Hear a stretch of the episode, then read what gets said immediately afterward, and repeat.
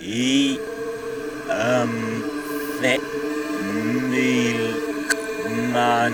Yeah, that's a little Th- different. We have, we have some uh, dirtbag podcasting comrades in the UK who got uh, fucking dragged in the in the, the Daily Mail. They put their fucking pictures in them and shit as evidence of like the new hate and harassment of- yeah. because they called journalists they, they were doing coordinated harassment of journalists which is obviously we support that and that's what we believe in but they called they called someone a melt and like a tosser and then they're like all three of their they got like doxxed by the fucking Daily Mail or something Yeah, that was So, pretty like, messed yeah. up. Well, they're doing the journalism that uh, the world needs. opposing the government and opposing the Conservatives. I'm afraid it's the hard left who want to tighten their control. They want to uh, sideline uh, moderate voices. I don't think anybody should be surprised about that is the nature of the hard left. And of course, we know that the hard left famously cannot tolerate any Who are the dissent. hard left, whatso- Chris? Well, we know who the hard left are in the you know I- I- ascendancy we within the within the Labour Party who associate with the hard left. You just said that we were right to right wing. A hard left agenda.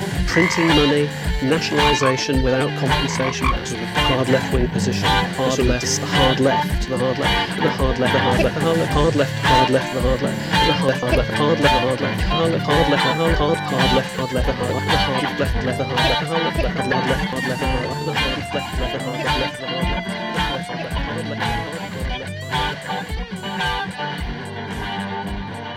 Hello, I'm Owen Smith, and you're listening to the Real Politic Podcast. We're going to be taking you on a trip down memory lane, like all the way back to my historic bid for the leadership of the Labour Party. Oh, it Now- was historic. It was historic. It's only been a year.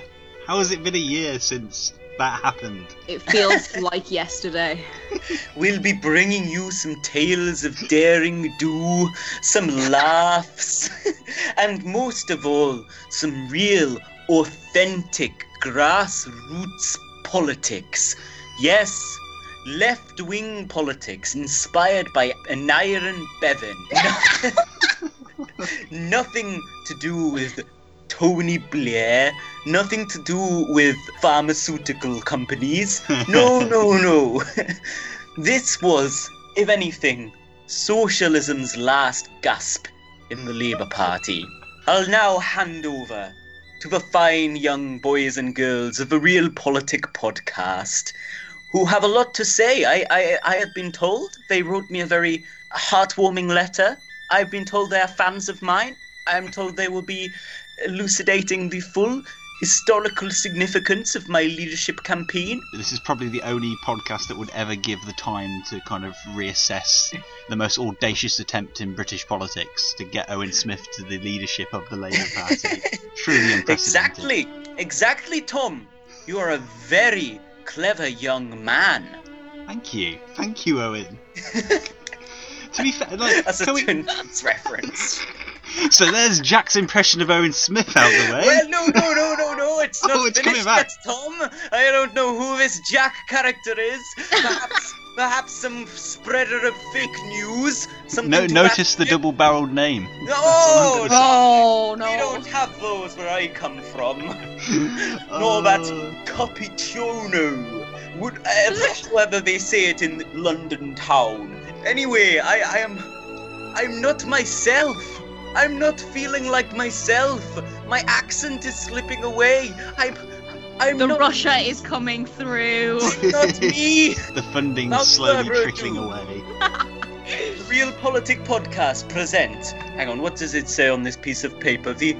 Hang on, that's not right. The fall and fall of Owen Smith? No, this can't be.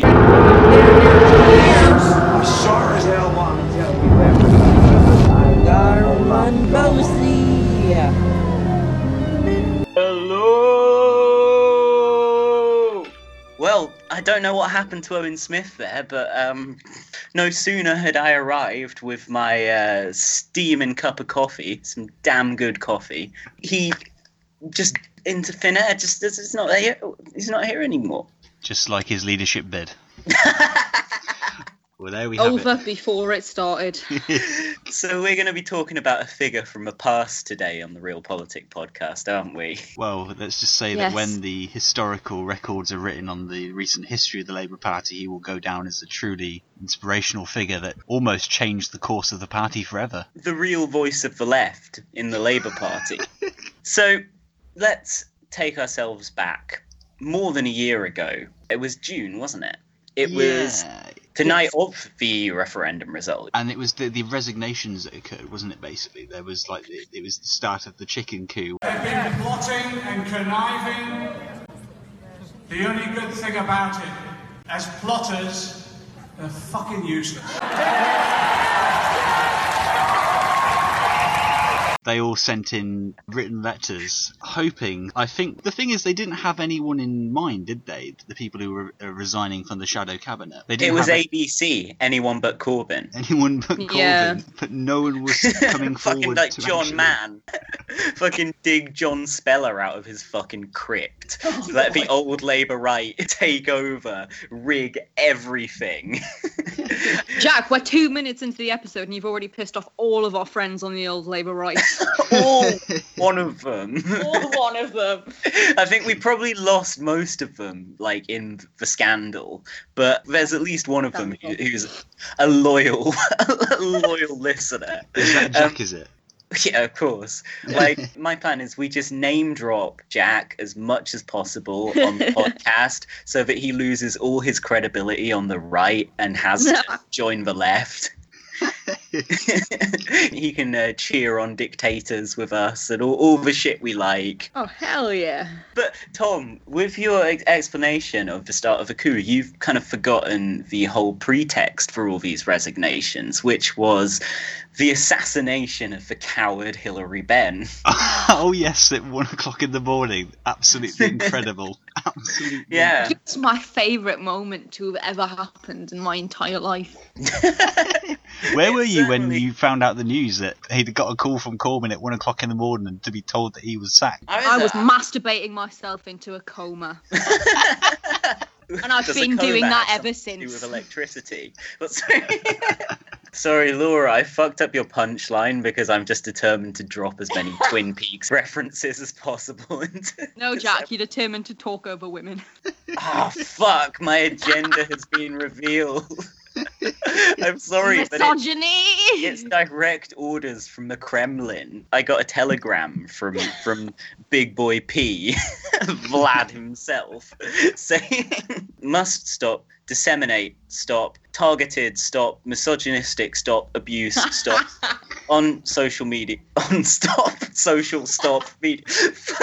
you know how telegraphs go, telegrams go. Telegraph. You know, you know how telegraphs go. Uh, oh God, why can't things yeah, be well, like the turning old up on people's doorsteps, trying to ask some fucking questions. Yeah. Telegraphs go. Telegraphs go. Um, for real fascists now, as in the 1930s, are the left. Norman. Thank you, Norman Oh, I mean, it's great that if you are a Telegraph subscriber, then you get the kind of like amazing premium content of the caliber of Norman Tebbit's fucking premium content for the Telegraph about how now, as in the days of Hitler, Mosley, Mussolini, and Franco, the left are the real fascists. But anyway, Hilary Benn got sacked. Yes. Great moment. Great, Uh, great moment. yeah, the best moment on Twitter. It's been downhill ever since. All the MPs who aren't sort of on the factional left of the party, with a couple of exceptions, just resigned their posts, like one after another. I think it was like 61 MPs in total stepped down to make Yeah. the point. All the uh, the giants of the right who were in the first Corbyn shadow cabinet, such as um, um, uh, that, that, that Uh, that, that guy. Um, um, That- uh, Jolly, Jollian, no, um, um, uh, no, um, when, no, no, that's someone. Um, yeah, so loads of MPs, like big names and that. Yeah, you know, hugely, yeah. hugely significant in in their time. I probably met them all at Labour Students' Conference. My heroes, my real heroes. yeah, yeah, they, they all stepped down the big shots of the Labour movement, leaving only a sort of rump of MPs who are all, you know, legends, apart from Sarah Champion. Although she resigned as well, she came back and then wrote a lovely article for The Sun a Oh, year yeah. later, which, which fucked all that up. But hey, at least she's got Yeah. Jess Phillips to vociferously defend her in the pages of the, uh, you know, everywhere. Jess Phillips. You know, Jess Phillips had three Guardian articles the other day. Yeah, and how many of them were actually attacking other women MPs that are actually working class as well? Well, at least the Pidcock one. I don't know if there's any others, but yeah, it's it's no, it's a shame that um, I'm sure, like any of the rest of us, I'm sure probably more than the rest of us. I think probably um, mainstream Labour MP follows more kind of mainstream journalists than we do. Yeah. you know, she could probably see that the entire media was ganging up on Laura Pidcock and still chose to weigh in with. Just Uh, had to, to stick her own little shit pipe in. have you seen her latest article, actually? Uh, no. Oh, well, you're in. I've, for a I've moved under a rock because I don't want anything to do with Jess Phillips anymore. I'm just pretending she doesn't exist. Labour MP accuses British Pakistanis of importing wives for disabled sons. Oh, I'm sorry, what? Christ. I'm, um, And yeah, I'm sorry, what? yeah, that's what she said. I'm trying to find more because that was just a headline. Jesus fucking Christ. Where did this article originally appear in? Was she Was it quite. the fucking Guardian? I don't think you're into the Guardian, so I, I'm seeing this is an article in Eastern Eye, which I guess is reporting her comments. Oh, Yeah. okay. She was quoted as saying in the Times. Oh, The Times have given Jess Phillips a platform, and Jess Phillips, to tie it into the sort of rough narrative of, of this episode, she resigned as someone or other's personal parliamentary secretary during the coup. wow. So she has criticised some British Pakistanis for reportedly going and getting a wife from abroad for their disabled sons. Jess Phillips said the practice was among lots of cases she dealt with where people from Pakistani and Bangladeshi communities, which is weird, she's singled out those two particular places, behaved unacceptably towards women. I have no fucking words for this.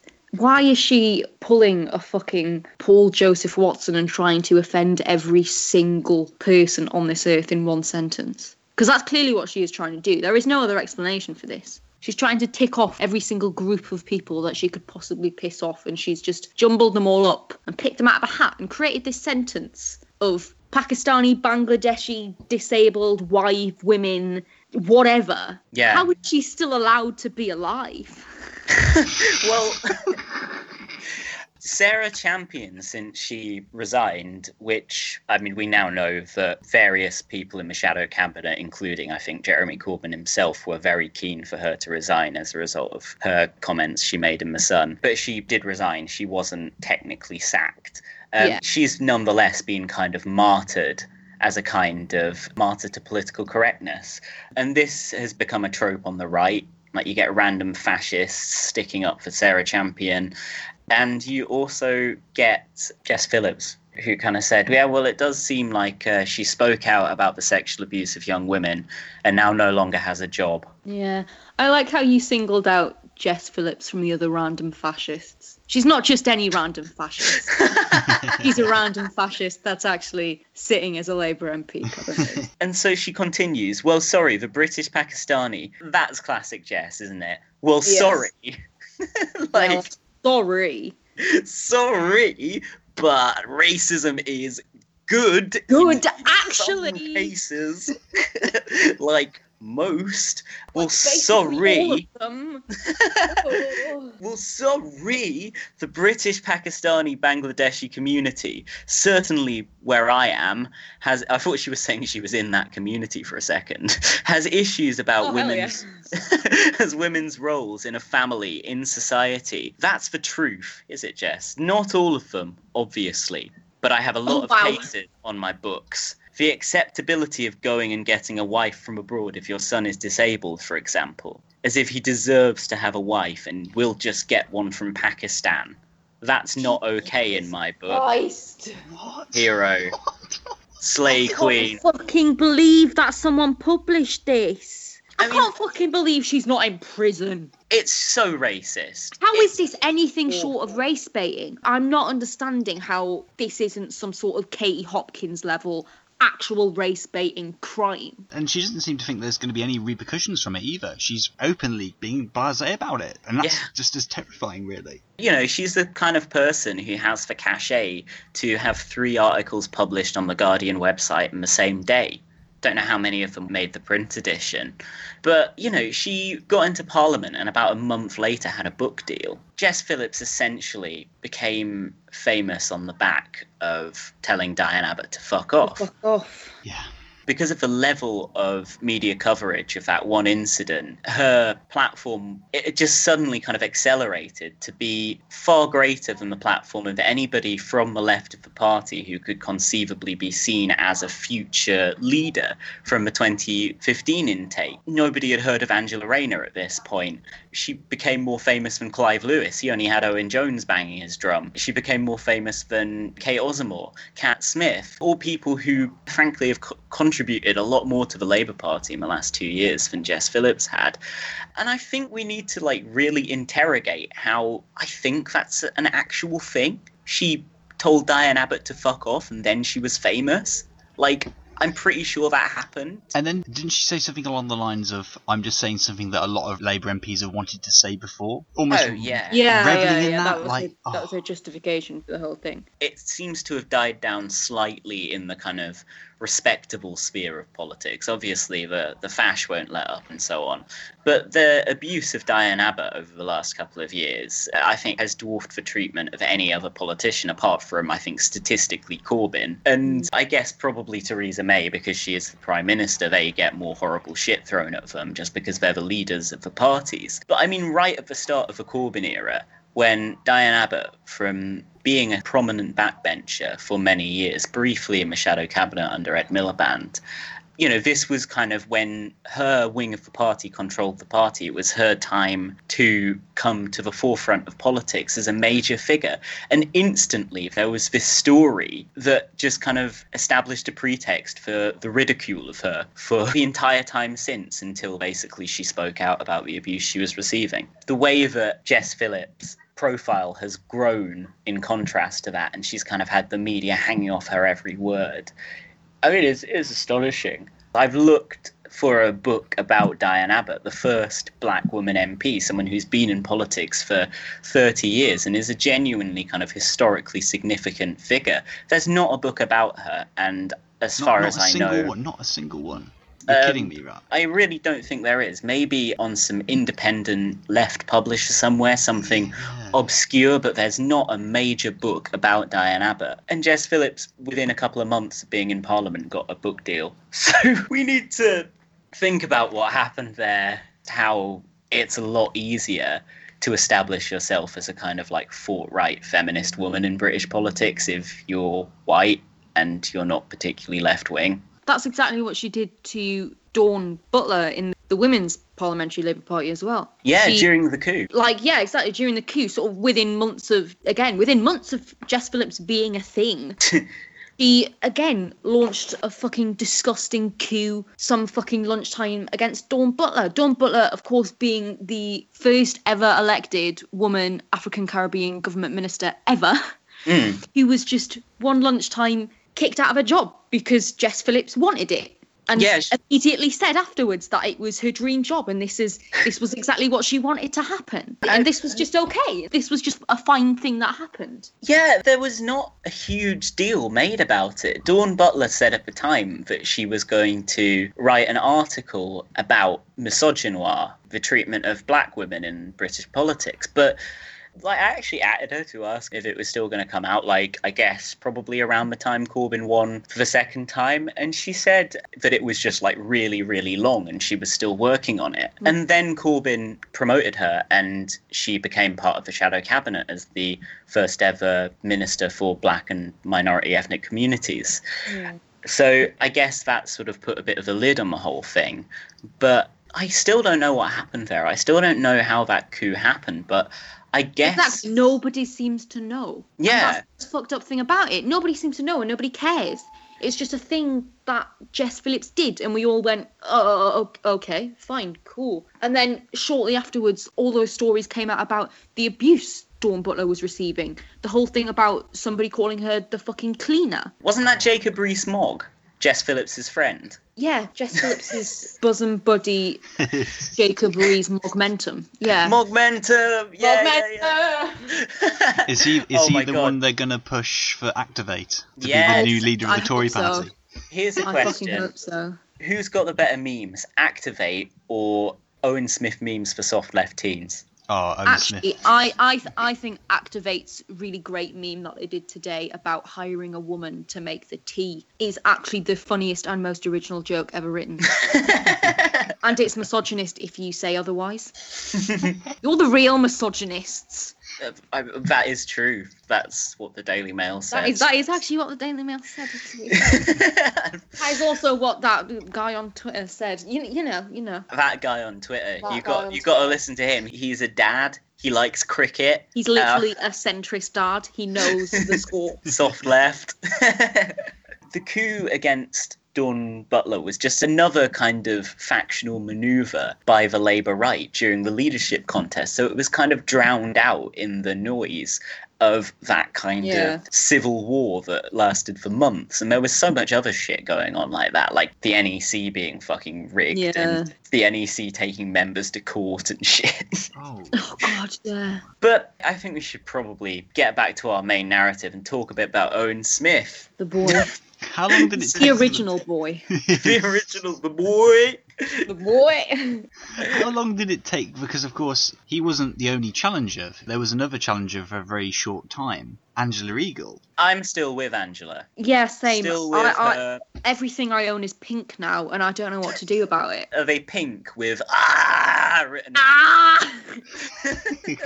and with a fucking pink Union Jack?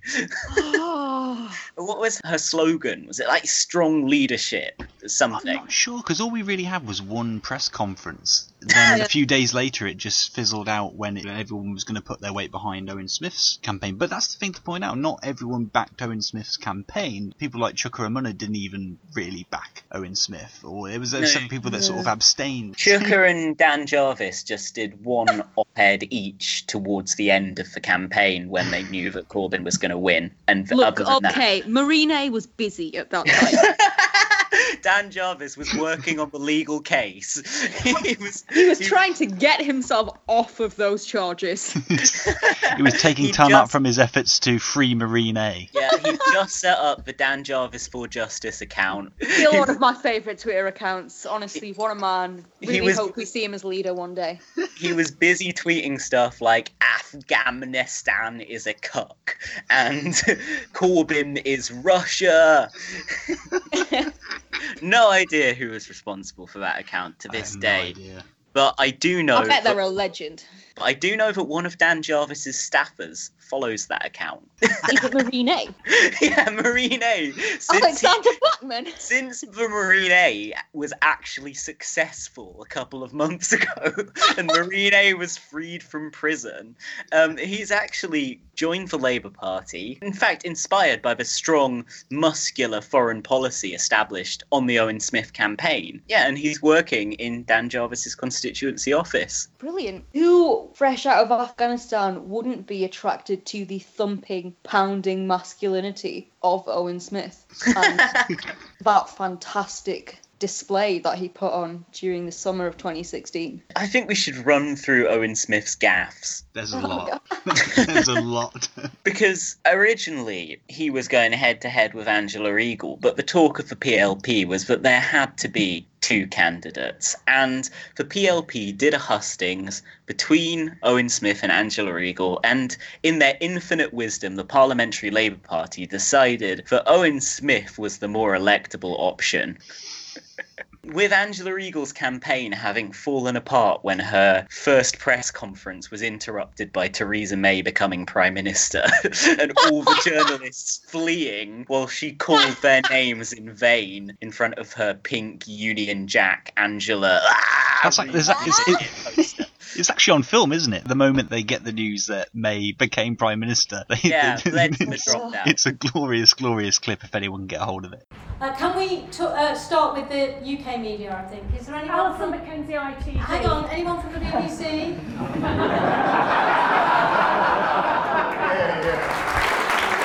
BBC, anyone? No? Okay, Robert Peston, where are you? Michael Crick?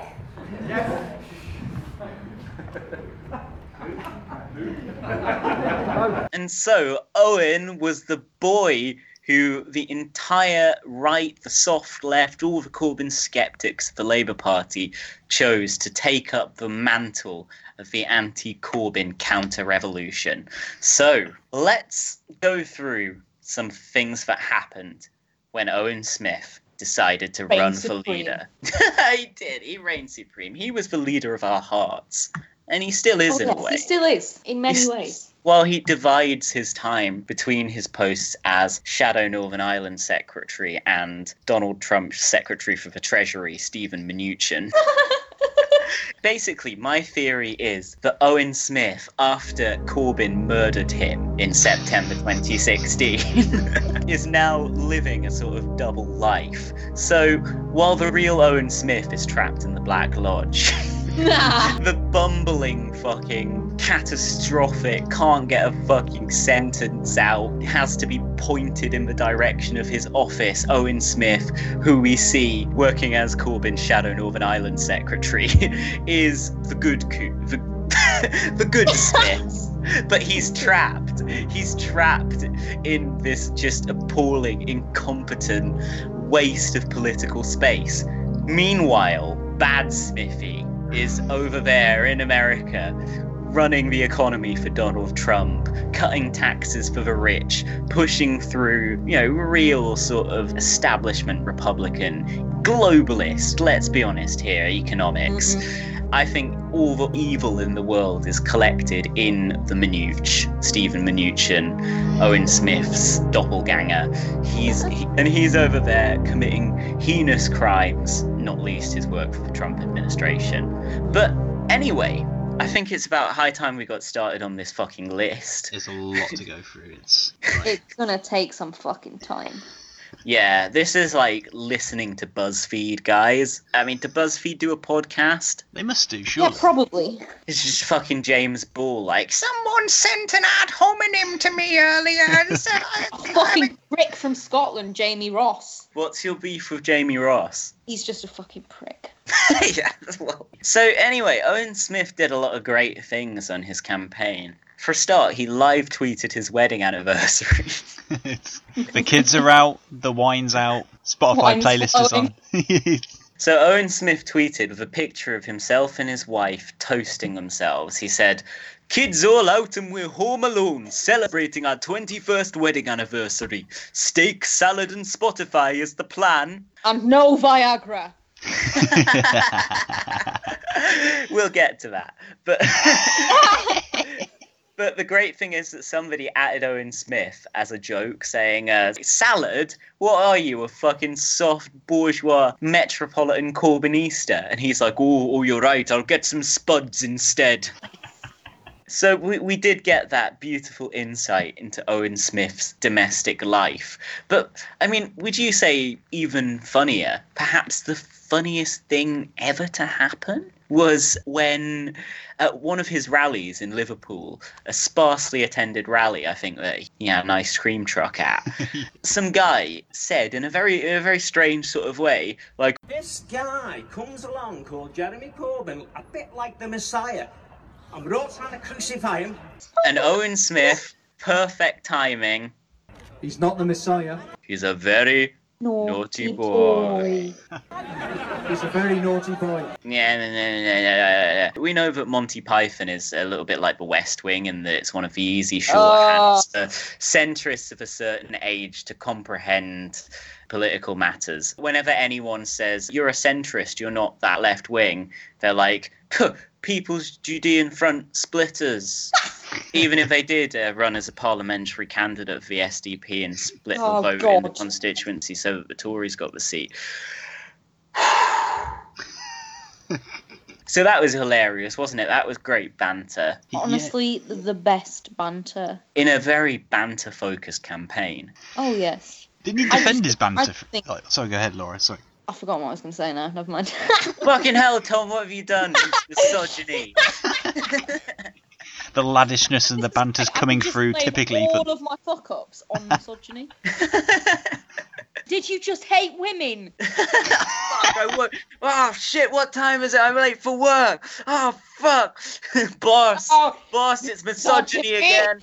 Speaking of banter, didn't he use the banter defense? He was. Did use the banter defense, oh. yeah. It was a harmless political banter. Was that when he said that Nicola Sturgeon needs a gobstopper? I believe it was oh, that. yeah, yeah. He posted a picture of himself, like, here I am with the lovely ladies of blah blah blah fucking sweet shop. Like yeah, that was definitely its name. It's Welsh. Noticed I'm that so- on his on his Twitter account, he ha- he does have a lot of photos taken with his constituents, and there's a running trend in them where they all seem to not know who he really is, or they're confused as to why they're having a picture taken of them. like it's, it's like a is this fucking guy? Why is Steven Mnuchin come to town? I'm your MP. It's like yeah, yeah, sure. yeah, yeah, fuck off, you You are. are, mate. Of course you yeah, are. yeah, sure. The Manooch is fucking residing in The Pontypridd. fucking MP for Pontypridd, yeah. Yeah. but I mean, Owen Smith, I mean, as opposed to the sort of abusive, vitriolic spirit of the Corbyn campaign, led by the Aryan hammer, Jeremy Corbyn himself, Owen Smith's spirit, his temperament throughout the campaign was nothing less than stellar. For instance, the time that he was on stage with Corbyn at one of the leadership debates, and he began yelling at him, Did you vote leave, Jeremy? Did you vote leave? And Corbyn said, No, I voted and campaigned for Remain. And Owen Smith said, Did you vote leave? Tell me, did you vote leave? And Corbyn was like, No, no, no, and I'm very surprised to hear you say that. Like he just snapped. I'm not even sure Jeremy did vote in in the general. Owen. in that. Well, Owen. I, I, I'd like to hear you say Owen. it, Jeremy, because I'm not Owen, certain. I thought we had grown up and we weren't that. any longer going to use those kind of questions or those kind of remarks. I'd, li- I'd like to hear you say it. I would like to hear you confirm Owen, that you you voted know in. perfectly well what you and I were doing during the European referendum. What we're doing, we're speaking together on the same platform in Cardiff, asking people to vote to remain. I, I, I was at I was at that meeting, Jeremy, and you made a very narrow speech, as you did in all of those rallies. You only spoke about protecting workers' rights. You didn't make the big case we should have made. We're internationalists in Labour. We're Okay, again, can I internationalists, and we the crowd to believe in collaboration and cooperation. And then everyone was just applauding him, and then just Yeah. Owen just kind of Yeah. shriveled up a little bit. It was just, oh, it was beautiful. It was a beautiful moment. I think I was at home watching the live stream of it. I was just like, yes, fucking And have him, Corbyn- Jez. Corbyn was just like at first he was sort of pleading with him. He was like, "Owen, I campaigned with you at such and such place. We did a rally together where you deputised for John McDonnell. Why can't it be like it was then now, Owen? Why can't we talk to each other like we did on that night?" Jeremy doesn't agree with me about straight that. after and the I say again, are you Owen- absolutely certain you did vote in? At the end of that, uh, at the end of that meeting in Cardiff, you didn't say that. any of that at all. You said something very different, actually. You said something I extremely actually. complimentary, and I said complimentary things to you. Can't we go back to that day? It was a beautiful night, Owen. I'll never forget it. And, and Owen said, Oh, yes, I deputised for John McDonnell. Where was John? And Corbyn was just like, um, he had a health problem. And it was so fucking awkward. It was just the you could hear a pin drop. There was just this sort of vague mutter of discontent from the audience. Like, How about going back to my As question? in fact, as you I recall it, in? you were deputising for John McDonnell that Did you evening. definitely vote in? Yeah, John didn't show up. I don't know what No, John he was, doing. He, was didn't not- show he was up. not- he was not able to be there, and I think you know the reason why. I don't Uh, actually. What was it? It was a health issue. Oh, well, he didn't tell me at that time. Oh, well, I, I'm sure you would understand it then. Yeah. Okay. Okay. And you know perfectly well that uh, straight after the referendum, I went to a meeting of the Party of European Socialists. You know perfectly well that I'm the first Labour leader to consistently attend PES meetings over the past six months because I want to build that progressive alliance across Europe that does oppose austerity, that does oppose the idea of a free market Europe. You know that perfectly well because you supported me in doing I'm that. still Thank you. wondering. I'm still wondering why you haven't answered my direct question Okay, as to whether you voted in or from out. this. Owen, you know all right. perfectly well what the answer is that I voted Remain, and I'm very surprised Okay. and actually quite disappointed that you should even raise this question.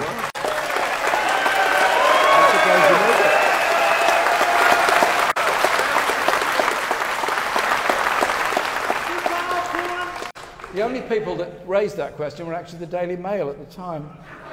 That's what? Didn't that.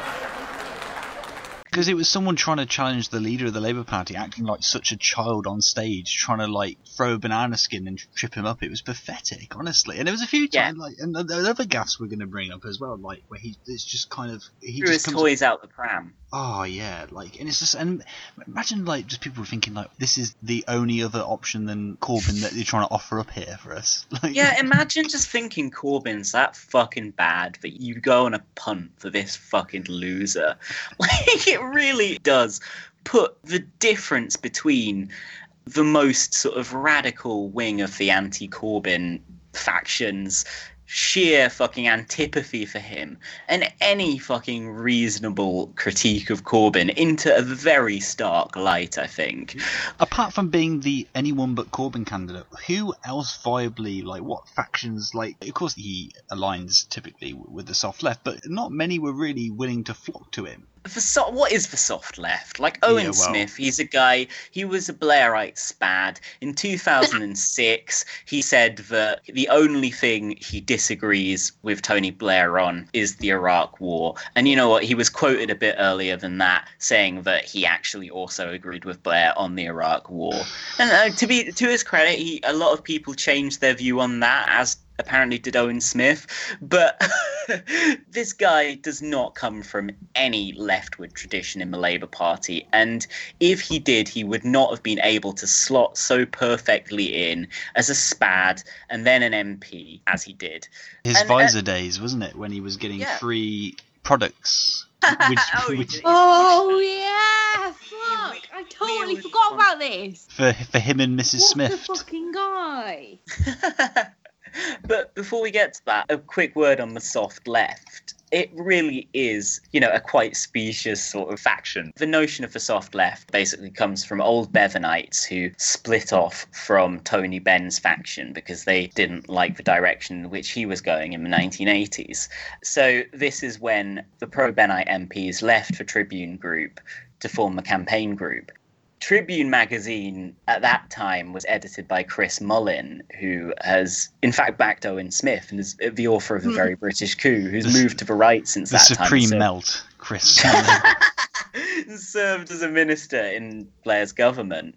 But he did edit Tribune magazine from a hard left. Tribune magazine, like I've looked on their website, the MPs they've got writing for it are fucking nobodies. Like I can't even remember their names. Like earlier on when we were talking about all the MPs who resigned, I do remember a lot of their names. I was just, you know, making fun of them. I don't fucking remember these people, whoever they were. And the Tribune group has relaunched once every five years or so as the voice of the soft left in Parliament. And I've looked at it, and it's got, you know, our, our friend Yvette Cooper and, and people like that, people who come from Blairite and Brownite, in Yvette Cooper's case, traditions within the party. So the soft left has no real kind of organizational backbone beyond sh- shit, I guess, like the Fabian Society. It has no real ideological foundation. It's a very broad term It's when you think about it, really. It's just a term for fucking melts. It's just it's just a term for someone who, who Jack, wants Jack, to be please, seen we must stop using it. It- It's a slur. You can't say that. You can't say Well- melt. You can't say centrist. You have Yeah, to stop this vile leftist This abuse. is a slur. I don't want uh. people calling me a socialist anymore because to accurately describe my political views is to label me with the most grievous slur.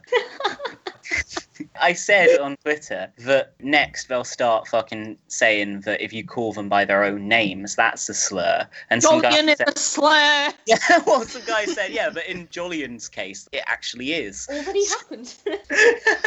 and it's true, Jolyon is a very offensive slur targeting a minority group. people called Jolyon.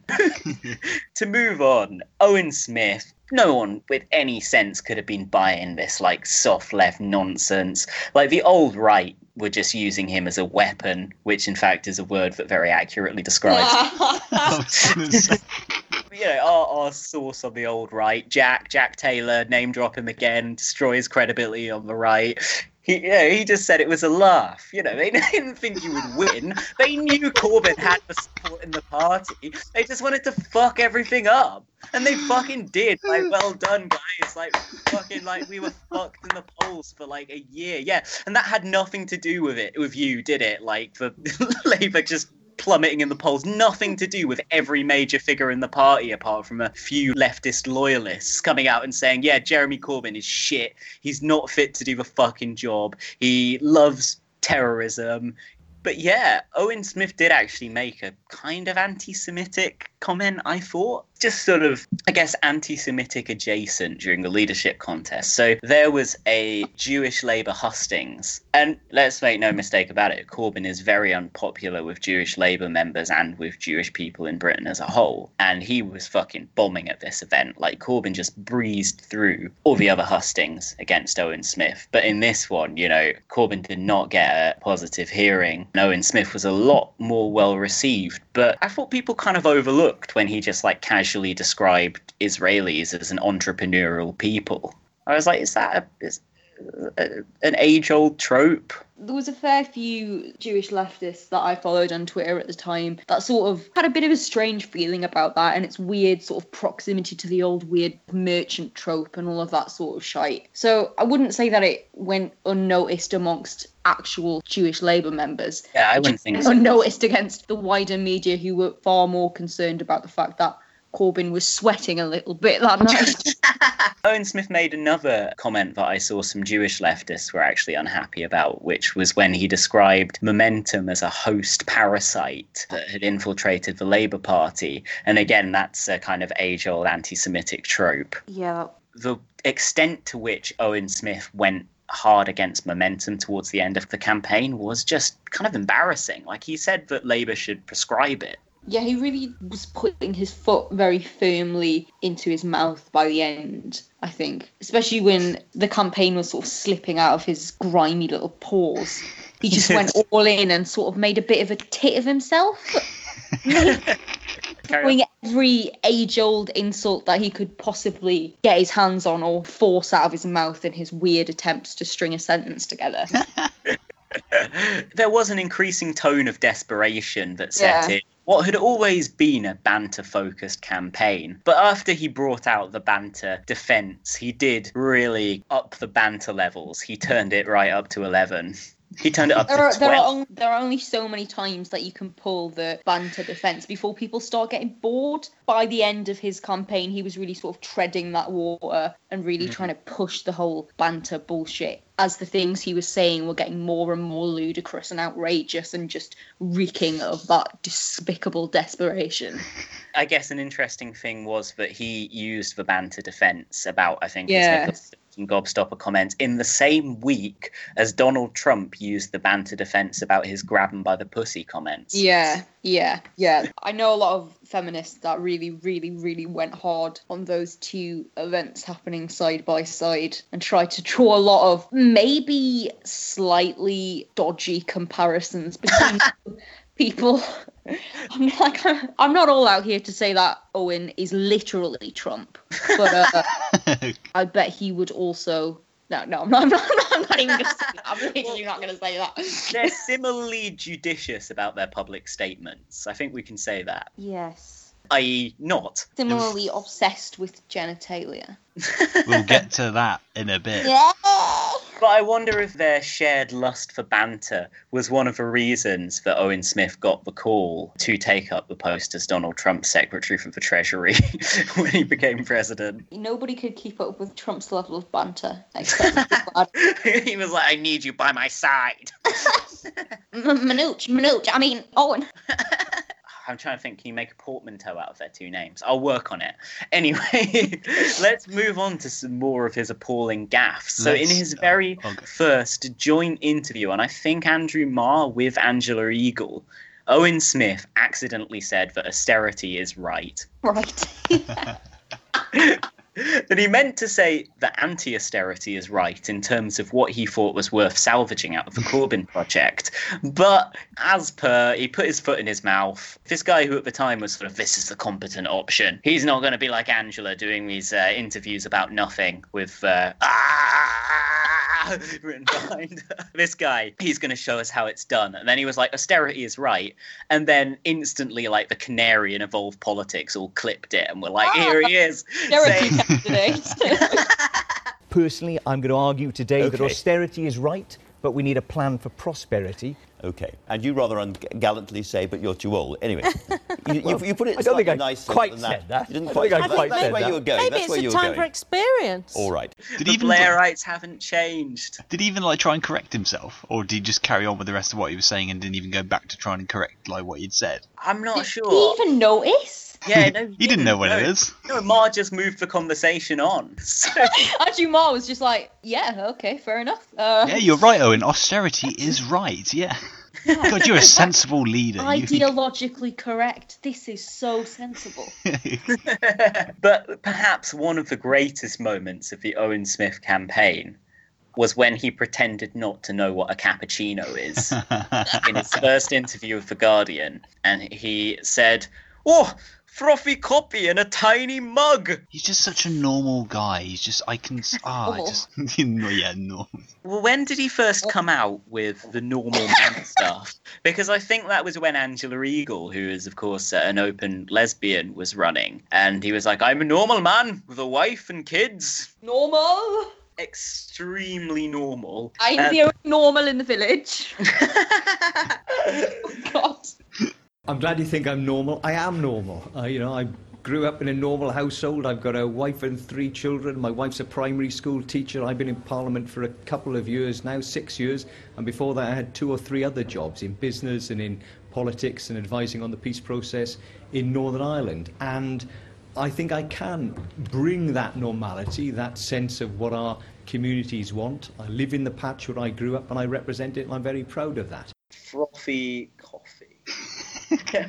oh yeah, yeah. Then I don't do hit- those croissants or frothy coffee. The first result is a hit piece by Sam Kriss. Nice. Uh, one of multiple hit pieces by Sam Kriss that came out in the campaign, and he quotes the Observer article saying, receiving his quote unquote frothy coffee in Pontypridd's. By the way, I was told by a Welsh listener that we've been pronouncing Pontypridd wrong. Um, Oh, fuck. w- Well, fuck, why, you know, what are we going to do?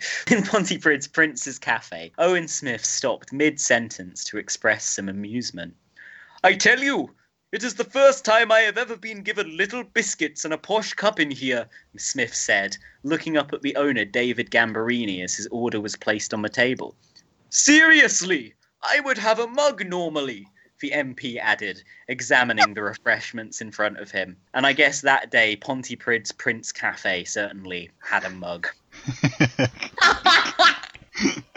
Oh You can just imagine just the barista just staring at him, just like pulling a face and just walking away, just like who is this? who is this guy? this guy that comes in here and orders a lukewarm tap water every day. That's our MP, I like it. Owen Smith. Reminds me of my politics. So, so him not knowing what a cappuccino was was your personal favourite Owen Smith gaff during the leadership campaign. I think that was, uh, yeah, that was definitely up there. It's certainly one of the ones that's become the most iconic. Did you you, know have a? Oh, go on. I, Hey, I did- guess you do have a personal Did you know what mine one was? When he tried to uh, outflank Corbyn on foreign policy by saying that he'd advocate talks with ISIS. Because it was the sort of spear that all the national newspapers were trying to like throw on Corbyn, saying he wants to talk with ISIS, he wants to talk with ISIS, and he didn't. And then Owen Smith was like, "Oh, this might actually be a good idea," and it just horribly backfired. It was incredible. Would this process involve anyone from so called Islamic State, yes or no? No, they're not going to be around the table, no.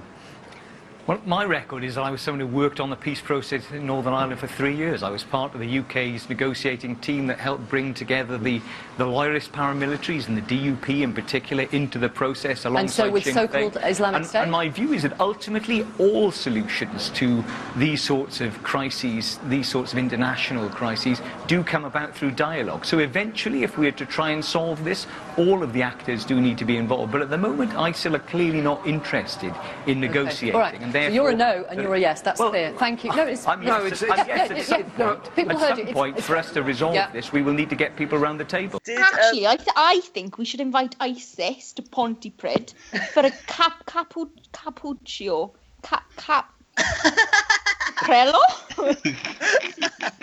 tap water. We should invite ISIS to Ponty, and we should have a talk over a tap water. That just reminds me of the Wu Tang Clan track "Rules" that came out in the wake of 9/11, where Ghostface Killah is like uh, he, he's just talking to Al Qaeda, and he literally he literally says no disrespect, but fly them planes over my hood and get blown to bits, something like that. The ISIS, if you come around here around Ponty, I fucking fuck your wife. I don't know. I've I've fought plenty of lads in my time, you know. Get a few pints down me, I'll fight anyone. Even ISIS. Even ISIS. I'll take on all of you with my bare hands. You, you need beers to wash down those dodgy burgers. Oh, Ready? Ready? So here we are in London Fields with London Young Labour for their, I think it's traditional every Sunday barbecue. I'm told the burgers are a bit dodgy, but frankly I'm so starving I'll eat them anyway, and I hope there's a bit of beer to wash it down. See you later. that was one of his best sort of not a gaffs. Well, it was one of the gaffs that only left Twitter really picked up on because it was Yeah. funny. But the kind of people who work in the mainstream media for the most part are the kind of fantastic fucking dullards who just would not recognize like an amusing piece of accidental comedy if it slapped them around the face. But he didn't stop there in terms of his foreign policy, did he, Tom? Because he said well, I think we'd have to get everyone round the table. And then they said, What do you think, Jeremy? And he was like, Well, I don't think ISIS would be part of the talks. Absolutely doing him in there. A video surfaced later in a Dispatches documentary on Channel 4 in which Corbyn was in a lift taking the piss out of Owen Smith for that. Like, well, you know, good luck to him with that. Owen Smith just showed that he's, you know, a weak, pathetic leftist on foreign policy. He wouldn't kill ISIS's families. He's no substitute Yeah. for Donald Trump. Amazing he got that White House job at all. the foreign policy announcements continued with when Owen Smith was asked why he thought that it was essential that Britain renews the Trident nuclear deterrent, as they call it, the Trident nuclear missile system. I think it's probably a more accurate, plain description of something I don't think works as a deterrent. He said, um, "Well, I, you know, I think we need nuclear weapons. With in what's happening now with uh, Donald Trump." Okay, as a, a, a Labour Party member, as a Labour MP, where do you stand on Trident? The vote is going to happen today. Your leader is vehemently against it. I don't think the time is right for us to be diminishing Britain's security in a more dangerous world. Just turn on the television every day and you see events from around the world. People feel that the world is much more volatile than it was. You know, nuclear weapons in North Korea, Iran halting at the moment, but who knows? Prospect of Donald Trump in America. All of these are reasons, in my view, for us to stick with what we've had for 50 years, which has worked in helping keep Britain secure. I was uh, uh, quite amused by uh, your, your last contributor, Owen, when he was saying that so uh, the, the intellectual gymnastics that the Labour Party have gone through to try and justify this, and we have a new one to protect the country from Donald Trump.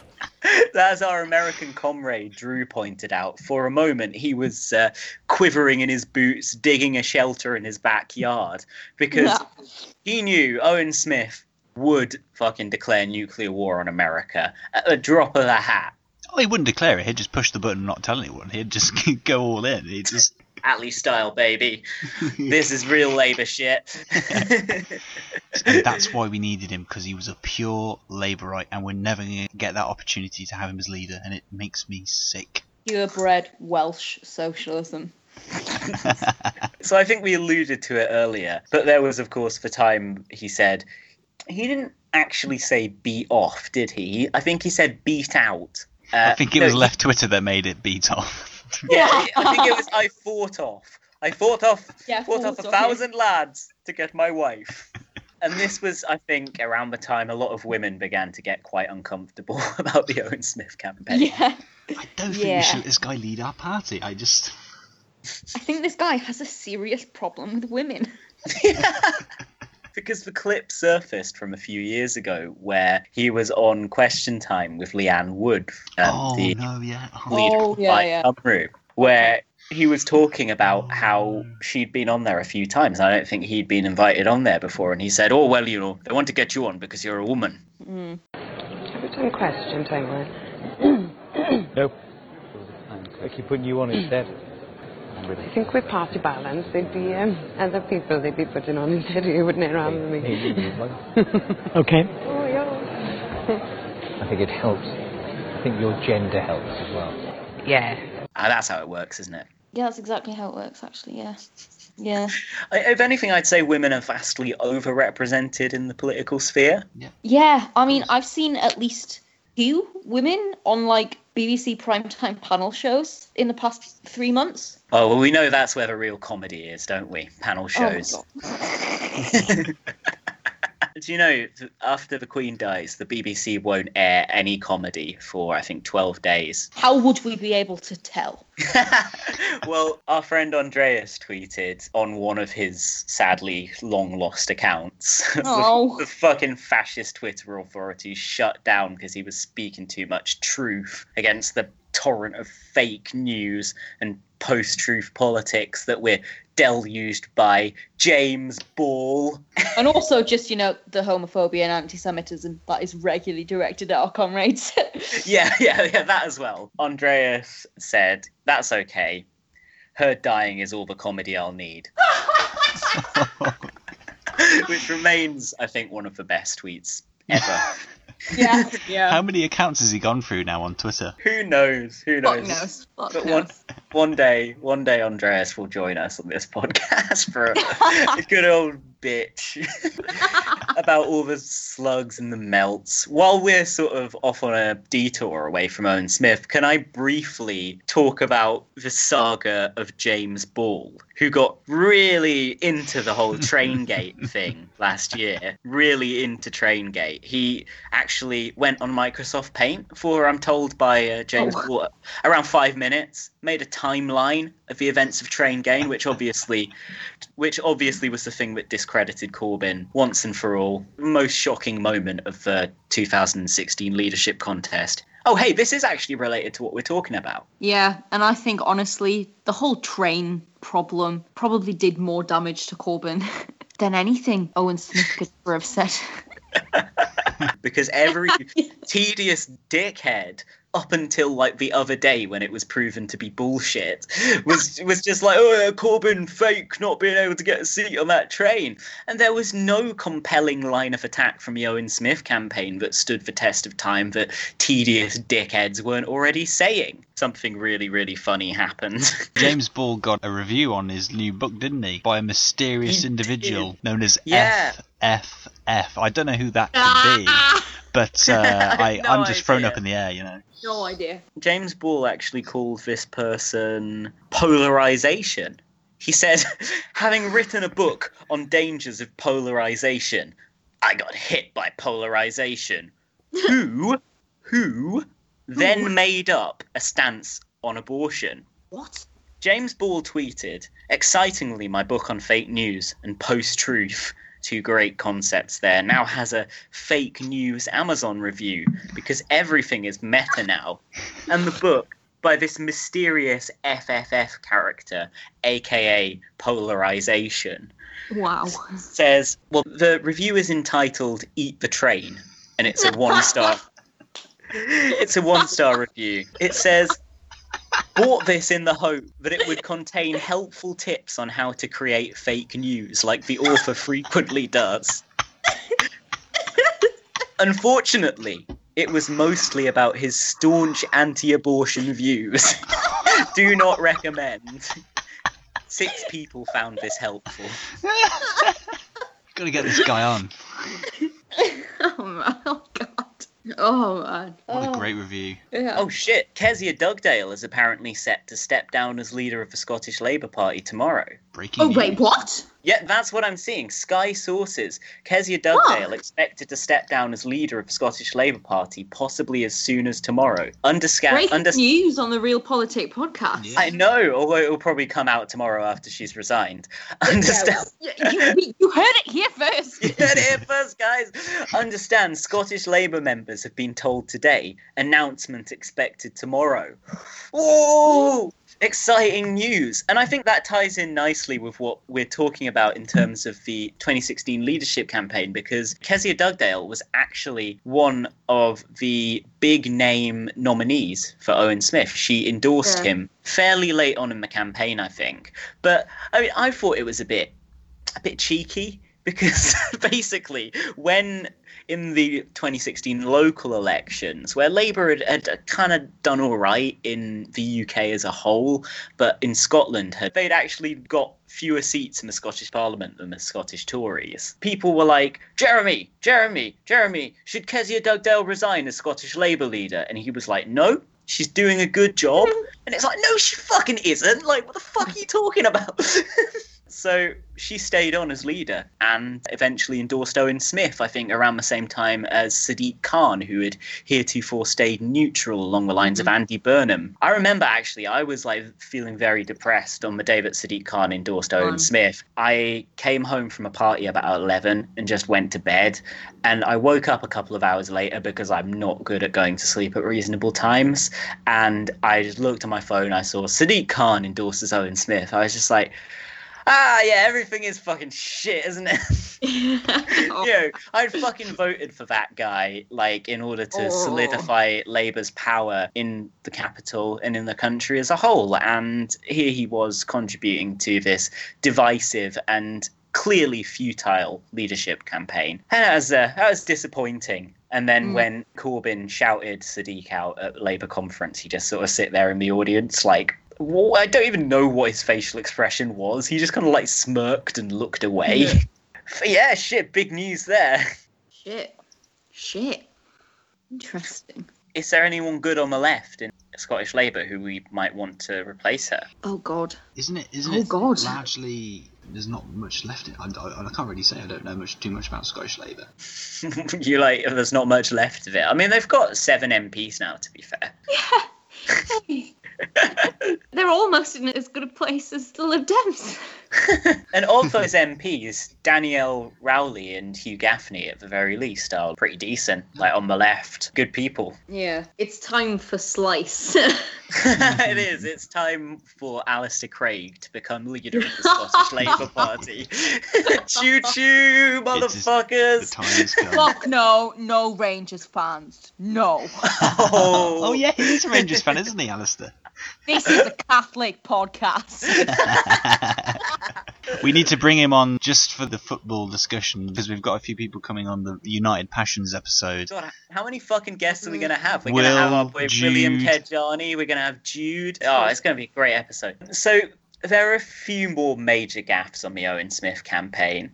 So there was when he said, "Oh, you don't want the Labour Party to be run by some lunatic." Oh god. Oh, this was fucking painful because I was working in a group that was doing a lot of disability activism at the time, and it was just like following just the entire shitstorm that had been the leadership campaign. It was just one final blow that left us all feeling so so so disenchanted with the majority of the Labour Party and the entirety of the PLP at this point.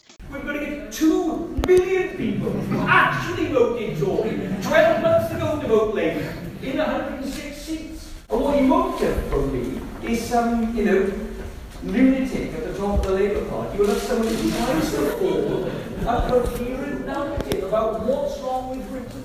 fucking unbelievable and such a kick in the teeth. Somebody who is running to be leader of the Labour Party and essentially to be Prime Minister of the United Kingdom could so easily get up and use mental health slurs in such a like nonchalant way. Yeah, it was. It, It was, was just a fucked flippant up. It was comment. seriously fucked. He obviously didn't think about it at all. He didn't think there'd be any kind of repercussion. I don't think he thinks about Yeah, much really when he's saying anything. yeah. And again, it's like, right, it's great to have people trying to be the left who have no kind of like experience of, you know, working with activists. And, you know, Yeah. Corbyn would know that you don't call people lunatics. And Owen Smith tried to fucking, like, time and time again, he tried to wriggle out of it by saying, ah, but you called such and such a lunatic in 1992. Yeah. It's like, yeah, but values were a little bit different back then. I mean, Corbyn was ahead of his time on a lot of stuff, but he's not going to be fucking perfect on every bit of language. Yeah. it was just it was so disingenuous to watch him try and wiggle out of that. It was fucked up, man. I think we've got to remember history, Jeremy. I agree with you that there's no room for personal abuse in politics, but you know, you're not the only socialist in the village. You're not. Well, I don't know why you're laughing. Jer- Jeremy's Jeremy's been, you know, pretty fruity with his language on I've occasion. never Perhaps used I'll bad quote a bit language on later people. on. Oh, and you'll never find me using bad language on individuals. Okay. Well, well, Jeremy, Jeremy, I'll, in that case, I'll just quote this to you. I, rem, I, you know, I got, I got attacked a bit this week for using uh, the word lunatic, for which I've apologised. Good, thank you. For which I've apologised. Jeremy Corbyn called a Tory MP a lunatic in 1992, and he used the word again in Parliament in 1993. So, you know, I think. I think there's sauce for the goose and sauce for Okay, the gander, Jeremy, give Jeremy. you one second You've, to come you know, back on you've that been, if you'd you've like been to, just a bit true to we'll move yourself on. on occasion. I'd rather we got on to Right. discussing politics. Great. yeah. Why did Smith call him a lunatic again? Was it over Trident or what, what was it? What was it over? He denied that he was actually calling Corbyn a lunatic. He said that Oh, he yeah. was saying that in a general sense. Then he's, uh, to use the parlance of our friend Marie Le Conte, he's, uh, you know, that he's a safe pair of hands. But unlike Corbyn, who, as we know, is a lunatic, mentally ill, we know mentally ill people, they're not capable of holding senior positions or anything because they you know, can't do anything. Is it wise to describe Jeremy Corbyn as a, as a lunatic? Would you apologise for using that language to people with mental health problems? I didn't use that language with reference to Jeremy. I used it with reference to myself. Somebody said I've been running around like a lunatic.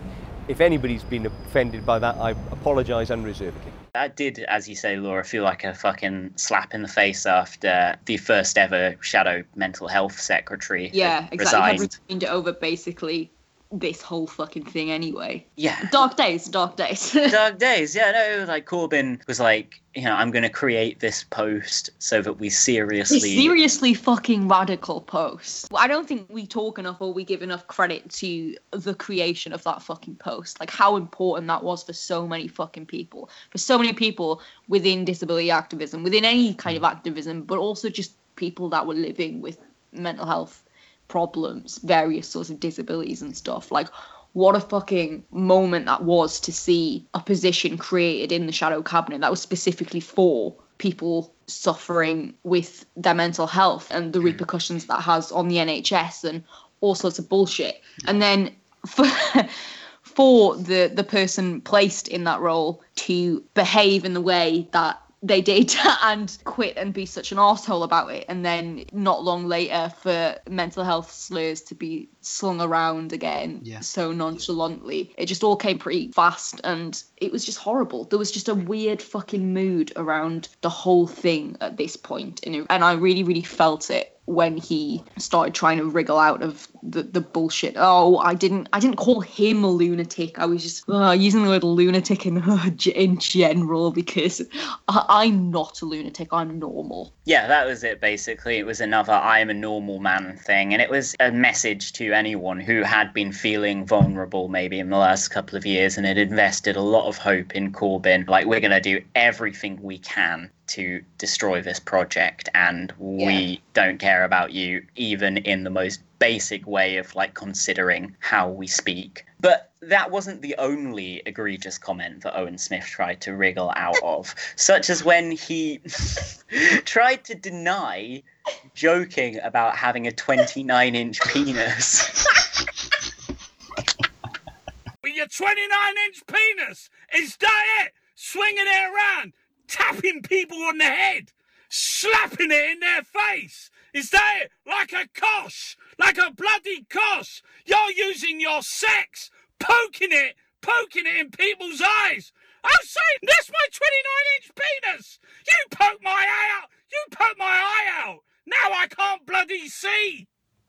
I can't fucking see! Owen!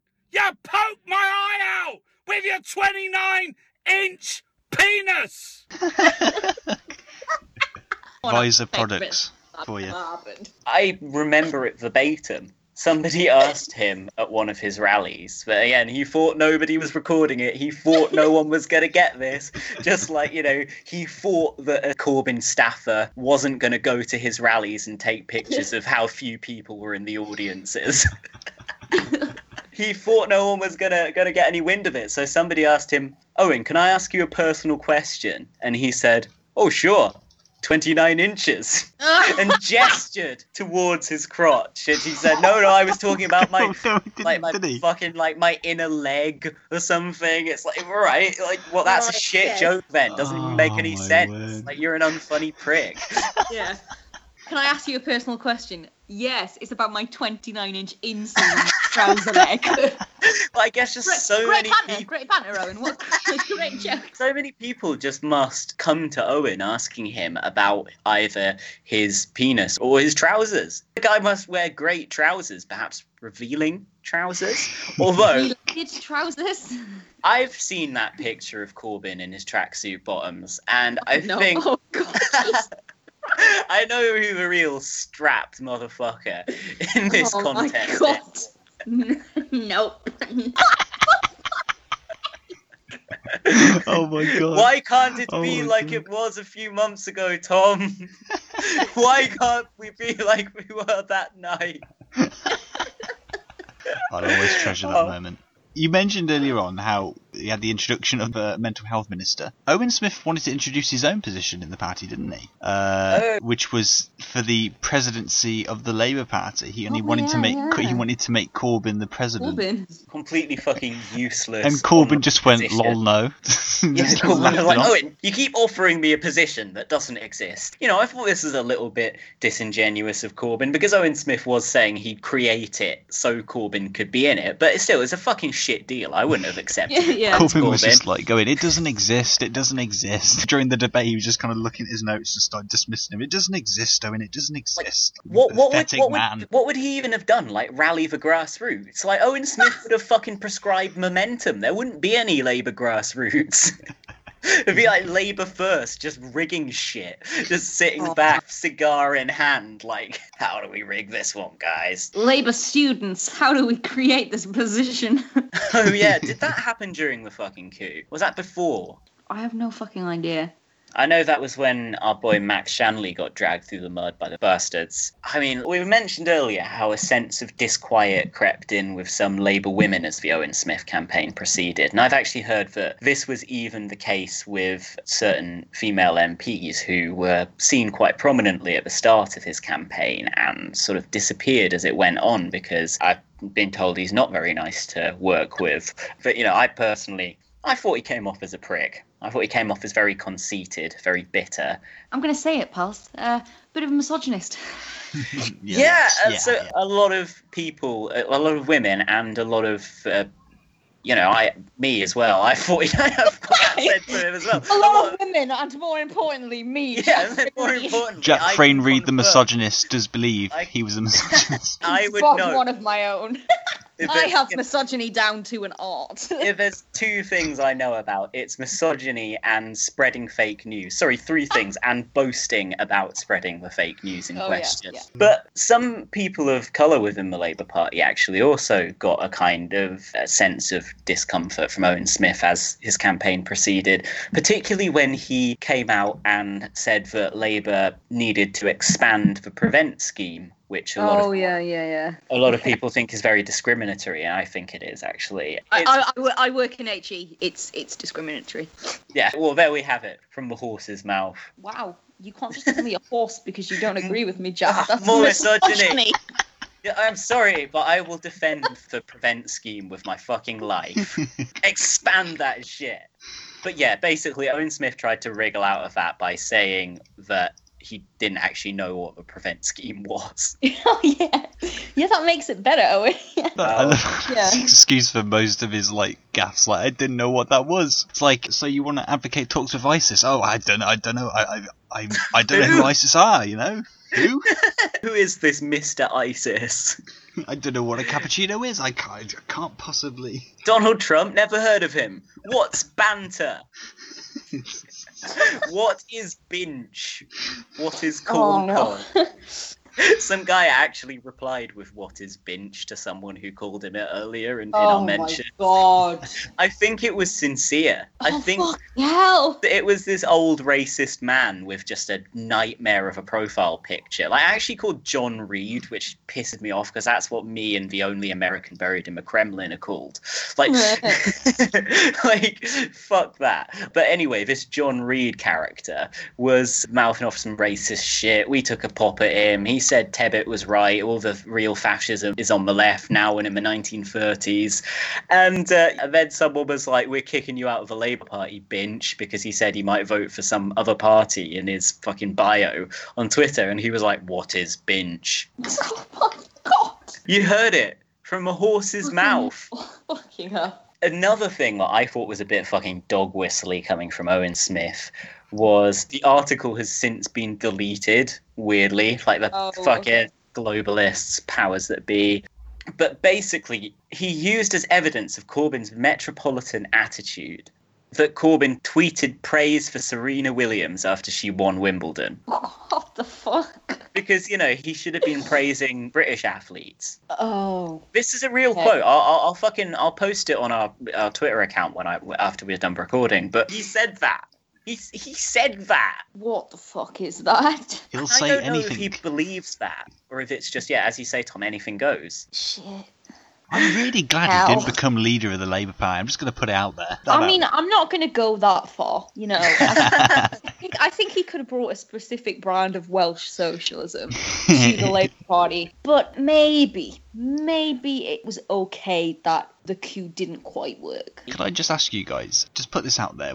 Okay, let's say he won the leadership challenge. Okay, what would we be looking at in terms of the makeup of the party, and particularly going into that election in 2017? Because there's no doubt if he became the leader, Theresa May would have called the election this year. Yeah, We'd so have continued plummeting in the polls because every bit of enthusiasm uh, that the Corbyn we would have become just stirred like a. Remain protest party. We would have alienated a lot of Labour members who voted Leave. It would just Yeah. have been an absolute shit show, wouldn't it? Leave really would become a sort of uh, a vote of a right. Like if you're Yeah. if you're a Leave supporter, then you'd feel betrayed by Labour and you'd probably back a right wing party. I think you know we might have seen the Tories do a bit better in the Labour heartlands in that case. So I think Corbyn has time and time again taken basically the right tack on the European Union and not blocking Article 50 was the most fundamental of those choices. Yeah. How many seats do you reckon we would have lost? Oh, I don't know. Quite a few. I think we'd have been left with about three.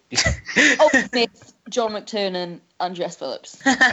The true voices of. Labour. Yeah. Well, Pontypridd, I think, is a Leave voting constituency. So Owen Smith might Man have. is terrible uh, at his job. yeah, he might have said, all right. I mean, to be fair, Corbyn's constituency was a Remain voting one, and he increased his majority. But, Yeah. you know, the thing is, so many MPs increased their majority around the country, and that was basically due to the groundwork of momentum. That was due to the left getting Yeah. out on the streets for the Labour Party and the excitement generated by the campaign that Jeremy Corbyn and the left wing leadership ran. You know, I think the fact that people like Seumas Milne and Andrew Murray were working on that campaign is why it was such an efficient campaign that was so effective on the ground and won over so many voters in so many constituencies, including in places where we already held the seat not because of any of the people that Owen Smith would have used. I mean, I think it would have been, you know, he might have got some wanker from Obama's administration over or something to fight the election, like Miliband did. Like, you know, it would have been just textbook milk toast centre left politics that is just failing all around the world. Labour would have been pacified. It would have been a disaster for for the party. Well, actually, Owen did come out and say after the election that he f- reckon he would have done better if he was the leader. Do you remember that when he came out and said that? Yeah, I mean, I think that was just our sort of lovable, like catastrophic, gaff-prone fuck up, Owen Smith. Still there, going. I think he was sort of saying, "Who knows? I might have won," but he was praising Corbyn a lot in that interview. He was saying, Yeah. "Oh, you know, the rest of us want whatever he's got." It's like it's it's, it's called socialism, mate. Someone's tweet. personality, Sorry. mate. yeah, to be fair though, I'm just looking at his exact quotes here. He said, Well, I think in keeping with a lot of people in this country, my view, Sophie, was that Labour wasn't going to get close to winning with Jeremy as our leader. Um, I've said previously I was clearly wrong about that because we did very well at the election, gained 30 seats, almost 13 million votes. I wasn't anticipating that, and Jeremy, in that regard, absolutely proved me wrong and proved many people wrong. And we are now in with a chance of winning an election. The Tories are clearly riven right now. They could collapse at any moment, and Labour needs to stand ready to form a government. If you had won that leadership election, do you think you'd have done as well as Jeremy Corbyn did? I don't know. I hope so. I hope I might have even got us to win, but I can't know that, Sophie. Look, I think Jeremy has uh, clearly galvanised young people in this country. We've seen that not just in the election, but since. I met people during the election who hadn't voted ever, uh, certainly people who hadn't voted for a long while, who felt Jeremy was speaking to and for them, and that Labour was speaking to and for them. And I don't think any of us can argue with that, and therefore I think he's earned the right to try and get Labour into power and earned the right to be our next Prime Minister. And then he rejoined the shadow cabinet. Yeah. Yeah, like, and that's um, exactly, and that's what I was going to say. Like, when you consider the absolutely disastrous campaign he had, he's made somewhat of a good comeback from it. Like, because I was expecting him to just kind of melt away into the back benches and like the Melt spe- being the operative Melt. word. just kind of spending the rest of his remaining days as a member of parliament. Remaining being the operative word. oh my word! But yeah, but I gotta, I gotta give it to him. Like, well, He's bounced back, he's bounced back. Um, especially the Yeah. Trump administration job. Yeah, it's going really well for him. You know, you got to give him credit for that. I, I guess you know he, he, he sees eye to eye with Trump on various things beyond the nuking America issue, Like, you know, spe- especially the banter thing, but you know also on the sort of they're suspicious of women being overrepresented on TV. They both like to. Has Trump ever boasted about his penis size? Yeah, he Yeah, has. He has because he, he said, you know, like I actually have uh, normal sized hands. look at you those know. hands, and he just kept showing his hands to the camera. And You know what they so- say about guys with, uh, with normal sized hands? Normal sized hands. Normal sized. Never mind. He hit my hands. Nobody has ever hit my hands. I've never heard of this one. Look at those hands. Are they small hands? And he referred to my hands. If they're small, something else must be small. I guarantee you there's no problem. I guarantee it. Wait, so Trump's actually more modest than Owen Smith, who was like, oh, it's 29 inches. Nine inches. But the thing is, Owen Smith has not just fucked up whilst running that campaign. He fucked up before and he's fucked up since. A classic Owen Smith story is that when he was working as a BBC journalist, he needed oh he needed to get a quote from the police. So he called 999. I can't remember how that panned out. Did he get arrested for wasting police time? I don't know. he, he called he called 999 and they were like sorry owen we can't help you with this but if you join the labour party you can work as an informant for us Hey. And, I think it's uh, a beautiful friendship with the cops. Louis, I think this is the beginning of a beautiful friendship. an article was also uncovered from prior to his leadership bid i think that he wrote for labour list where he compared the lib dems in coalition to Oh, domestic fuck. abuse victims Yeah, yeah, I remember when this was found, this kicked off a fair amount of, as I'm sure everyone can imagine, pretty justified anger, to be honest. That's not a good subject to make jokes about. there are a lot of things that you could describe the Lib Dems going into coalition using, you know, melts tossers any sort of any sort of various jokes that you could play. Snakes. One of which should not ever be there being abused by a partner in an abusive relationship. I can't possibly imagine what would have made him make the jump straight to that in his weird little head apart from misogyny. Yeah, just uh, it's fucking shocking. Yeah, it's it's just like it seems to be a weird pattern here. smash Theresa May back on her heels. that was heels another back on one. heels, yeah, yeah, that was fucked as well. And all the sh- like, I don't think this sort of ever really got discussed that much because all of these things were so sort of shocking on their own. Nobody ever really thought to group them together. But when you actually do look at all of the shit that he said, like from the weird fucking Viagra sex life comments, Like the Duracell bunny. I want to take him on wherever we go and win bunny. Oh, on, By win the way, on when, the you, argument. when you were running Pfizer, did you have to test all the products? That's for me and Mrs. Smith to know about. Really? Well, I would have thought a straight answer would be no. You wouldn't Yeah. have to test all the pharmaceutical products Well, I, you were that, that was called a representing. joke, Susanna. Yeah. Yeah, but just to- honestly, just to clarify, Sorry, did you- It was just a joke. But having opened the door to the joke, did you ever try Viagra? No, I haven't actually. And I that was haven't- the I answer ha- we were I haven't after. needed it. Oh, my goodness me. to the weird fucking 29 inch dick to all the shit he said about Leanne Wood only being on TV because she's a woman. You know, Nicola Sturgeon needs a fucking gobstopper or whatever he said. Or fighting off however many men to get his fucking wife or whatever that quote was. He's gonna smash Theresa May back on her fucking heels. Corbyn started misogyny in the Labour Party. His opposition to all women shortlists based on literally nothing. yeah, I think that might predate his campaign. To be fair, I think he U-turned on that during the campaign, but you know that was just uh, political expedience. wasn't it? feels- it's clearly like systemic of a problem that this guy has with women.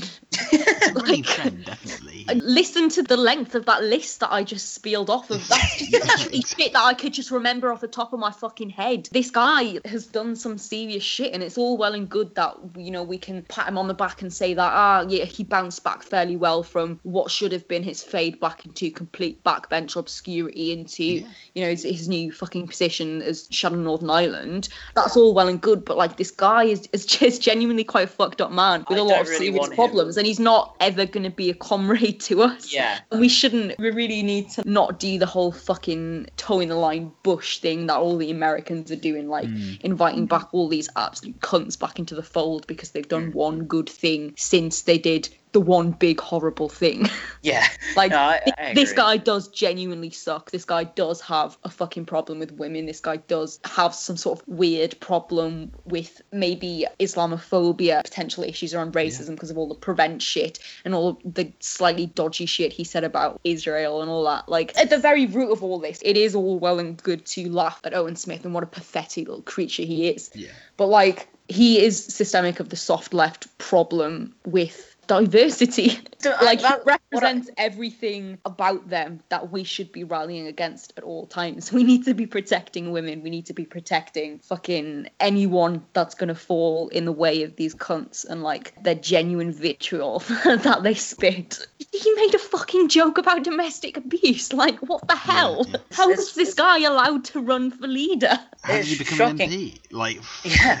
Exactly. Like, how is this guy in a position of fucking power? Like, what well, the hell? I mean, I guess the Blairite conveyor belt of fucking spad to Parliament, like, Yeah. accounts for how, how, yeah, exactly, how he became an MP. But no, you're totally right, and it does, as I think I was saying earlier, put into such stark contrast how how the, all the people who backed Owen Smith disliked Jeremy Corbyn so much that this was the guy they were prepared to put forward. And they were willing to ignore all that as well, just to I just get don't think Corbyn it's- out. And, and Corbyn's the fucking misogynist. The Corbyn project is the misogynist oh, one. At the so time- disingenuous. Well, at the time, Rhiannon Lucy Cosslett wrote an article for The Independent, which was basically about how she's Welsh and how Owen Smith reminded her of the kind of old school bloke Labour set who had dominated the Welsh Labour Party, which I, I mean, you know, I guess their sort of visual archetype would be Carwyn Jones with the face that makes you support white genocide.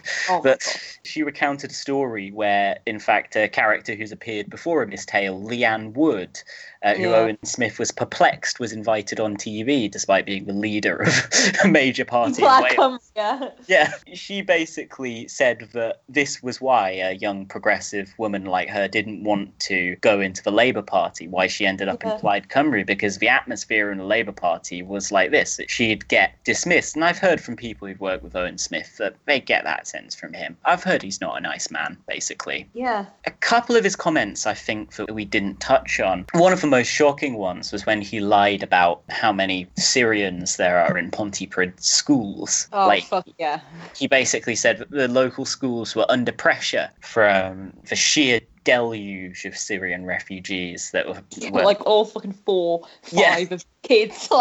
Like, yeah, it was like it was like a, a tiny handful of children. I think Michael Chessum, writing in the New Statesman, he found the census and found out the extent to which Owen Smith was bullshitting. And I think that's really one of the ones. It's not just a faux pas that reveals a nasty man underneath. It's him just really being politically quite nasty and unpleasant. And Yeah. there were a lot of lines during the campaign where he spoke about how Corbyn has too metropolitan, whatever, an attitude on immigration. Or Corbyn's a bit of a liberal. It's like the whole reason Corbyn's leading this party and you're not is because he's not a liberal. But he almost tried to say, despite his ultra Remainer stance, no, no, no, you people who voted Leave because you're racist, you can still support me. Sure, I'm a Remainer, but I love racism too.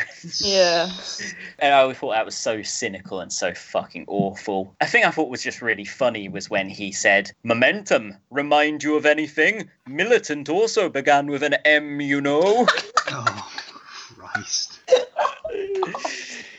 what sort of fucking lowest common denominator bullshit is this? That was right towards the end of the campaign when he was scraping Yeah. the bottom of the barrel when he'd fucking like filleted Chuka and Javo into endorsing oh, him. Oh, yeah. But as I touched upon earlier, the owns continued after Owen Smith lost to Jeremy Corbyn by I think a 61% to 30 point something percent margin. He increased his majority against. Yeah. Basically, Jim Waterson from Oh. our friends BuzzFeed Friend. wrote an article which was like a big thing about fake news and how news used to be all truthful and everything was, you know, in the truth era. And now it's the post truth era and there's all this fake news and blah blah blah. News isn't good anymore apart from BuzzFeed and all their mates who work for the Telegraph and the Times and the Guardian and the New Statesman. Um, so he wrote this big article and Owen Smith retweeted it like, "Oh, BuzzFeed talking about fake news and about accurate journalism, is it?" And then Jim Waterson just like atted him back, like, "Hi Owen, here's a five thousand word dissection of why your leadership campaign failed." I've got no love for Jim Waterson. Um, Yeah. I've been told that he's one of the more pleasant members of the lobby to deal with, but I thought that that was well played on his part, honestly. Yeah, fair. As much as I love to shit on BuzzFeed and their penchant for churning out fake news by the gallon. I don't know what's worse, like their current stuff or their former stuff. Now that they lack a safe pair of hands, they've lost that kind Pair of of spirit. hands. So, is there anything that we've not mentioned here? I guess the biggest gaffe of all was putting himself up as a candidate in a leadership contest. There you go. exactly. Yeah. The Like, whole shambles. Just the whole charade. Didn't he actually fuck up recently in something to do with Ireland? Like something about the six counties or oh, something? Oh god. There's a picture of the Express with an article about Owen Smith with a picture of Owen Jones. Let's not rake over Owen Jones's conduct during that leadership campaign. Yeah. He's in parlance of our friends from Chapo Trap House. Owen Jones has bent the knee to the left now. By the way, I saw an episode of this Game of the Thrones thing that loads of people apparently watched last night, and like, I don't know, it's some weird shit about like you find out like someone's related, and then you find out that they're fucking. Like, it's uh, uh, like yeah, what, whatever. Wales. So much anti-Welsh racism in our Pissed show. off all of the Welsh listeners, all two of them. Damn. Oh, shout out to our comrades at Desolation Wales. If you want a good Welsh left podcast that isn't full of anti-Welsh racism, Uh, but yeah, I watched this Game of a Throne or whatever it's called, and like they just kept saying bend the knee in it, and I was just cracking up, and I didn't want to talk over it and annoy my friends, so I couldn't explain why I found it so funny. But I was yeah, just time and time again, they're like, "You must bend the knee," and I'm just like, fucking lips. no idea what gaff Owen Smith made recently. Don't worry, there'll be more to come, I'm sure. Uh, Owen Smith hopes to secure vaginal mesh debate. I'm sorry, what? What? What? What? What? Fuck off, pop up. The GEM, whatever that is, uh, recently ran a story on a Barry woman who had suffered pain after she had received a mesh implant. Pauline Inch. They call- Damn it. Sorry. It's so annoying because whenever I laugh at what you're saying, Laura, it fucking cuts you out. it's just like Pauline, 29 inches, had attended a parliamentary meeting at Westminster on July the 18th, hosted by Owen Smith, the MP for Pontypridd, which was addressed by gynecologists, urologists, and Sling the Mesh campaigner Kath Sansom. Following the meeting, Mrs. Inch was able to pass on contact details to another Vale woman who was concerned by symptoms she was experiencing. Owen Smith's office has told the GEM that he hopes to have a Westminster Hall debate on mesh in September. He had previously applied for one in June, but was unsuccessful in the ballot. Okay, this is actually a pretty good thing, to be honest. There you go. I'm not even gonna try and be a dickhead about this. Vaginal mesh implants are a fairly sort of serious like symptom of medical misogyny that were it was sort of big thing in Ireland and Australia over the past 15 years. So like, yeah, fair enough. Fair enough. Um, Yeah, that's something all that does need debating in Parliament. To be fair. Jess Phillips recently compared deselection to domestic violence, didn't she? Yeah, she did in, in the most fucking disgusting post I've ever seen her make. And I didn't even get to see it. I had to see a screenshot of it, obviously. Damn. Yeah, it's not. It's not good. It's not good. So Owen Smith may have died, but his spirit lives on in the Parliamentary Labour Party. Jess Phillips haunted by the ghost of Owen Smith. Maybe Bad Smithy has left Steven Mnuchin's physical form, and now he's he's just some fash cunt. And Owen Smith is now inside Jess Yes, Jess Phillips. Oh God. Oh God. I almost want to rephrase that. Oh no. Oh no. It's not misogynist because I said so. And I'm here as the token woman. Ah, nice. Anyway, from the Blairite shredding, fake news spreading, misogyny Peddling. misogyny peddling, real politic podcast. We will say goodbye to you now. And uh, isn't it awfully nice that Owen Smith lost that leadership contest? Beautiful. Yeah, yeah, it fucking was. I don't think we introduced ourselves at the start of the episode. So I've been Jack Frayne Reed. I've been Laura Jolly and Tiddy Leaks. And I've been Tom Foster. Solidarity. oh, full liberalism at Lafarge says, uh, I've definitely pronounced that wrong, at Lafarge says potentially joining the euro was a good one. Finger on the pulse, etc. Remain Yeah. a melt dad. Why is he not leading the fucking Lib Dem? Yes. Why doesn't he just defect? I was about to say don't give him any ideas, but then I was like, yeah, you give him I- I'll be. I'll- yeah, exactly. I'll, I'll be up for him doing that. Like Vince Cable's on fucking life support. Like, As his body melts away and rots. Ugh, sadly, we were off the air when Vince Cable became the anointed leader of the Liberal Democrat Party with no opposition, a Gordon Brown style coronation. Yeah. However, a sign of a healthy Democratic Party. Laura and I did compile a list of, I think, 20, Oh, yeah. 21 Vince Cable facts, which I will share. Oh, please do. Yeah, possibly. Someone contributes. Owen Smith knocked his own hat off with his 10 foot willy.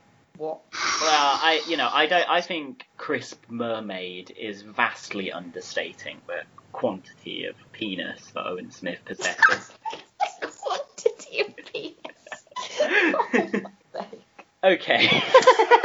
Should we call this episode Owen Smith the quantity of penis Oh my god. or quantity of penis the fall and fall of Owen Smith. Yeah, yeah. Okay, yeah. that's a good one. All right, let's say goodbye again. Bye, everyone. Tune in next time for like we'll fucking hit up someone famous. That's what we'll do. Hell yeah. Hell yeah. We know famous people. Yeah. One more time. Solidarity. Daily Mail, sucker guys.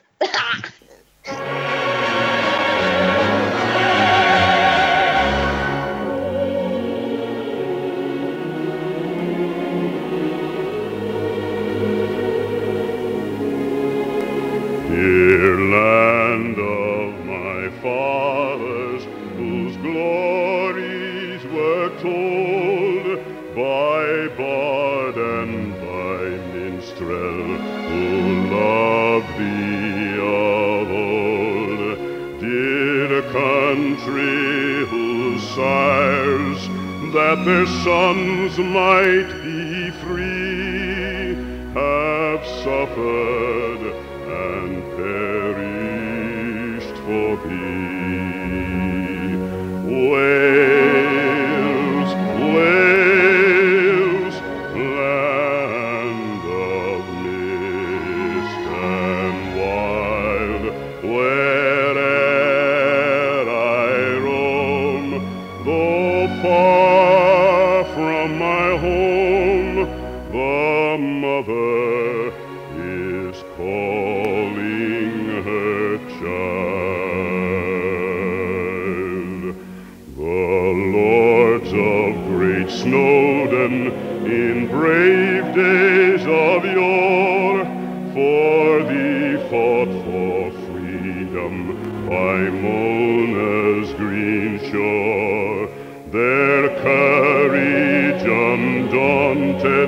inspired